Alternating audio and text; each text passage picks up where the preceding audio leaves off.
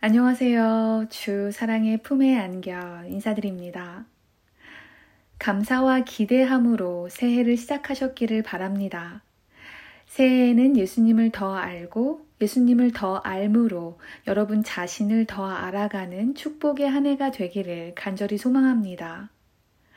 2024년을 시작하기 바로 직전에 일어났던 일입니다. 하나님께서 새해를 시작하기에 앞서서 그 일을 통해서 저의 마음을 준비시켜 주시는 것 같았습니다. 저희 윗집에는 어린아이 두 명이 살고 있습니다. 남자아이들이고 아직 어려서 많이 뛰어다니고 에너지가 넘칩니다. 웬만하면 이해하고 배려하려고 노력하며 지내고 있었는데 어느 날은 너무 심해서 경비실에 부탁을 드렸습니다. 그리고 얼마 되지 않아 저희 집에 초인종이 울렸습니다. 위층에 사시는 분이었습니다. 밝은 목소리로 죄송하다고 사과를 하시며 맛있는 간식을 내미셨습니다. 남자아이가 두 명이라 주의를 시켜도 쉽지 않을 때가 많다고 양해를 부탁드린다고 정중히 말씀해 주셨습니다. 저 또한 그 상황을 피할 수 없으니 받아들이기로 했기에 좋은 마음으로 화답했습니다. 괜찮다고 찾아와 주시고 말씀해 주셔서 감사드린다고 했습니다. 훈훈하게 마무리되었습니다. 집에 있는 시간이 많은 저는 위에서 쿵쾅거리는 소음이 자주 들리고 때로는 거슬리지만 부모님이 이미 아이들에게 주의를 시키고 있을 거라는 생각이 들어서 너그러이 이해하며 지내고 있습니다. 그리고 며칠 전 집에 돌아온 지 30분이 채 되지 않았을 때 경비실에서 전화가 왔습니다. 아랫집에서 우리 집이 너무 쿵쾅거린다고 주의를 부탁한다는 전화였습니다. 순간 기분이 나빴습니다. 집에 들어온 지 30분도 안 됐는데 옷을 갈아입고 잠시 쉬려고 소파에 앉아 있었는데 그 순간을 못 참고 연락을 하다니 너무한다는 생각이 들었습니다. 그리고 주의를 해달라는 연락이 이번이 처음이 아니었기에 사람들이 정말 예민하고 배려심이 없다는 생각이 들었습니다. 저는 위층을 배려하기로 했는데 저희 아래층은 배려심이 없다는 생각에 기분이 나빴습니다. 그런데 조금 시간이 지나니 이런 생각이 들었습니다. 아래층도 어쩌면 지금까지 참다가 연락을 했을 수도 있겠다. 그리고 내 발소리가 작지 않으니 주의를 해야 된다고 생각하지만 나도 모르게 발소리를 크게 냈을 수도 있으니 더 주의하자 생각했습니다. 순간 저를 방어하려고 했고 남의 배려심이 부족하다고 판단했던 제 자신이 부끄러웠습니다. 바로 다음날 낮입니다. 초인종이 울려서 나가보니 위층에 사시는 분이었습니다. 오후에 아이들 생일 파티가 있어서 이른 저녁까지는 많이 쿵쾅거릴 거라고 죄송하지만 양해를 부탁드린다고 하셨습니다. 저는 어차피 저녁에 일이 있어서 나가야 했기에 조금 더 일찍 집을 나섰습니다. 그런데 밤에 돌아왔을 때 저희 집 문에 메모가 붙어 있었습니다. 아랫집에서 붙여놓으셨습니다. 너무 시끄러워서 경비실을 통해 연락을 했는데 연락이 되지 않아서 메모를 남긴다고 했습니다. 5시 이후로는 아이들을 주의시키길 바란다고 오늘 너무 시끄러워서 힘들었다는 내용이었습니다. 순간 너무 황당했고 당황스러웠습니다. 그리고 저희 위층집의 생일 파티가 정말 소란스러웠나 보다 생각이 들었습니다. 저희 집을 건너뛰어 아랫집까지 들렸으니 말이죠. 순간적으로 또 화가 치밀어서 마음을 가다듬고 생각을 정리했습니다. 내가 누군가를 배려한다고 해서 나도 같은 배려를 받기를 기대하면 안 되는구나. 그러면 안 되겠구나 생각했습니다.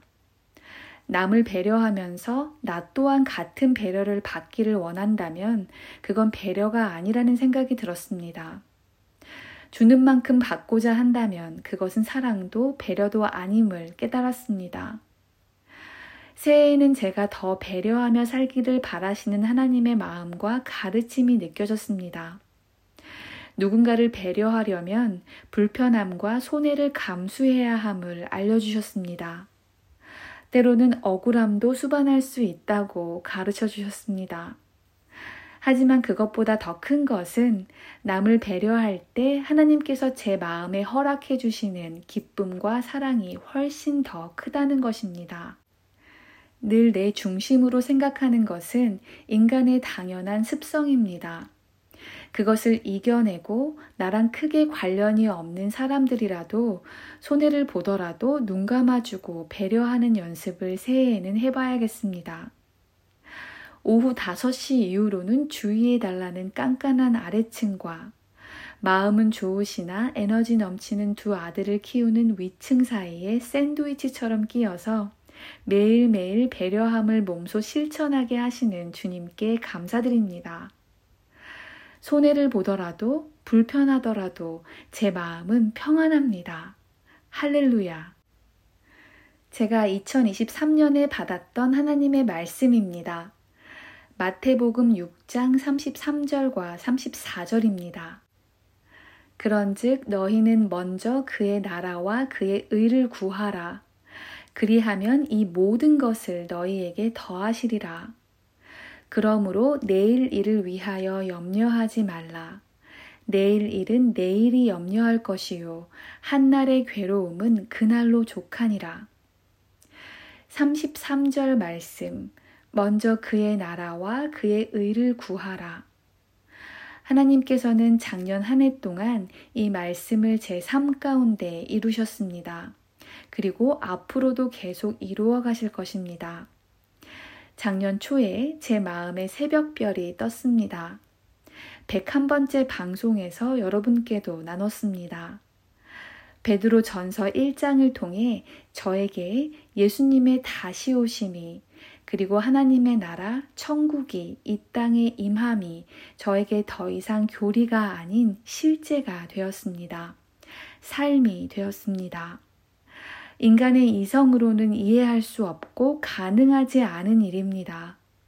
눈에 보이지 않는 무언가가 실제로 일어날 것이라는 것을 믿으며 그것이 속히 일어나기를 간절히 바라는 것은 오직 성령의 일하심입니다. 저에게 새벽별이 뜬 후 하나님께서는 저에게 몇 가지 고난을 겪게 하셨고 그 고난을 통해 다시 오실 예수님께 더 의지하게 되었습니다. 그리고 성경에 쓰여 있는 하나님의 말씀이 저를 구하셨고, 그래서 살아계신 능력의 말씀이라는 것을 깨닫게 하셨습니다. 지금도 물론 말씀을 가까이 하고 기도에 목말라 하는 것은 저에게 도전입니다. 하지만 저의 영혼이 하나님의 말씀에 목말라 하게 되었습니다. 그래서 말씀을 가까이 할 수 있도록 은혜를 구하는 기도를 자주 하게 되었습니다. 제가 예수님을 기다리게 하셨기에 하나님께서는 저에게 예수님에 대해 더 많이 알게 하셨습니다. 제 지능이 아는 것이 아니라 저의 영과 혼이 예수님을 알게 하셨습니다. 로마서를 통해 예수님과 하나님의 의를 전보다 더 알게 하셨으며 예수님의 이름을 수도 없이 되뇌었고 수도 없이 이 방송을 통해서도 불렀습니다. 제가 생각했던, 기대했던 방법을 뛰어넘어 일하셨고, 저의 이해와 시야를 확장시켜 주셔서 예수 그리스도를 만나게 하셨습니다. 예수님 없이는 아무것도 가능하지 않고, 그렇기에 예수님으로 모든 것이 가능하다는 것을 배웠습니다. 그래서 예수님의 마음과 저의 마음이 같아지기를 예수님께서 원하시는 것이 저의 원함이 되도록 간절히 바랬습니다. 주님의 뜻이 저의 인생 가운데 이루어지기를 간절히 바라는 것이 저의 기쁨이 되었습니다. 마태복음 6장 33절 말씀으로 하나님께서 저의 삶에 또 한 가지 이루신 것은 어려웠던 구약의 예언서들과 성경의 마지막 책인 요한계시록을 제가 마음으로 읽게 되었다는 것입니다. 누군가 저에게 성경에서 가장 좋아하는 책이 무엇이냐고 묻는다면 저는 요한계시록이라고 대답할 것 같습니다. 제가 생각지도 못했고 바라지도 않았던 변화입니다.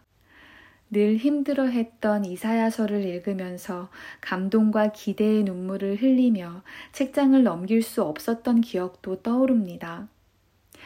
주신 말씀을 통해 하나님께서 당신의 뜻을 제 삶 가운데 이루셨습니다. 그래서 오직 자랑할 것은 예수 그리스도이십니다. 이제 곧 새해에 예비하신 말씀을 받을 예정입니다. 다음 시간에는 여러분께도 알려드릴 수 있을 것 같습니다. 너무 기대가 됩니다. 어떤 말씀을 통해서라도 예수 그리스도께서 저의 삶 가운데 점점 더 커지시기를 기대합니다. 새해 주시는 말씀을 통해 여러분과 저의 영혼이 새롭게 되고 강건해지기를 소망합니다. 어떤 말씀이던 우리의 영혼을 구하실 것이고 우리에게 생명을 허락하실 것입니다. 예수 그리스도 안에 있는 주 사랑의 품에 안기시길 안녕히 계세요.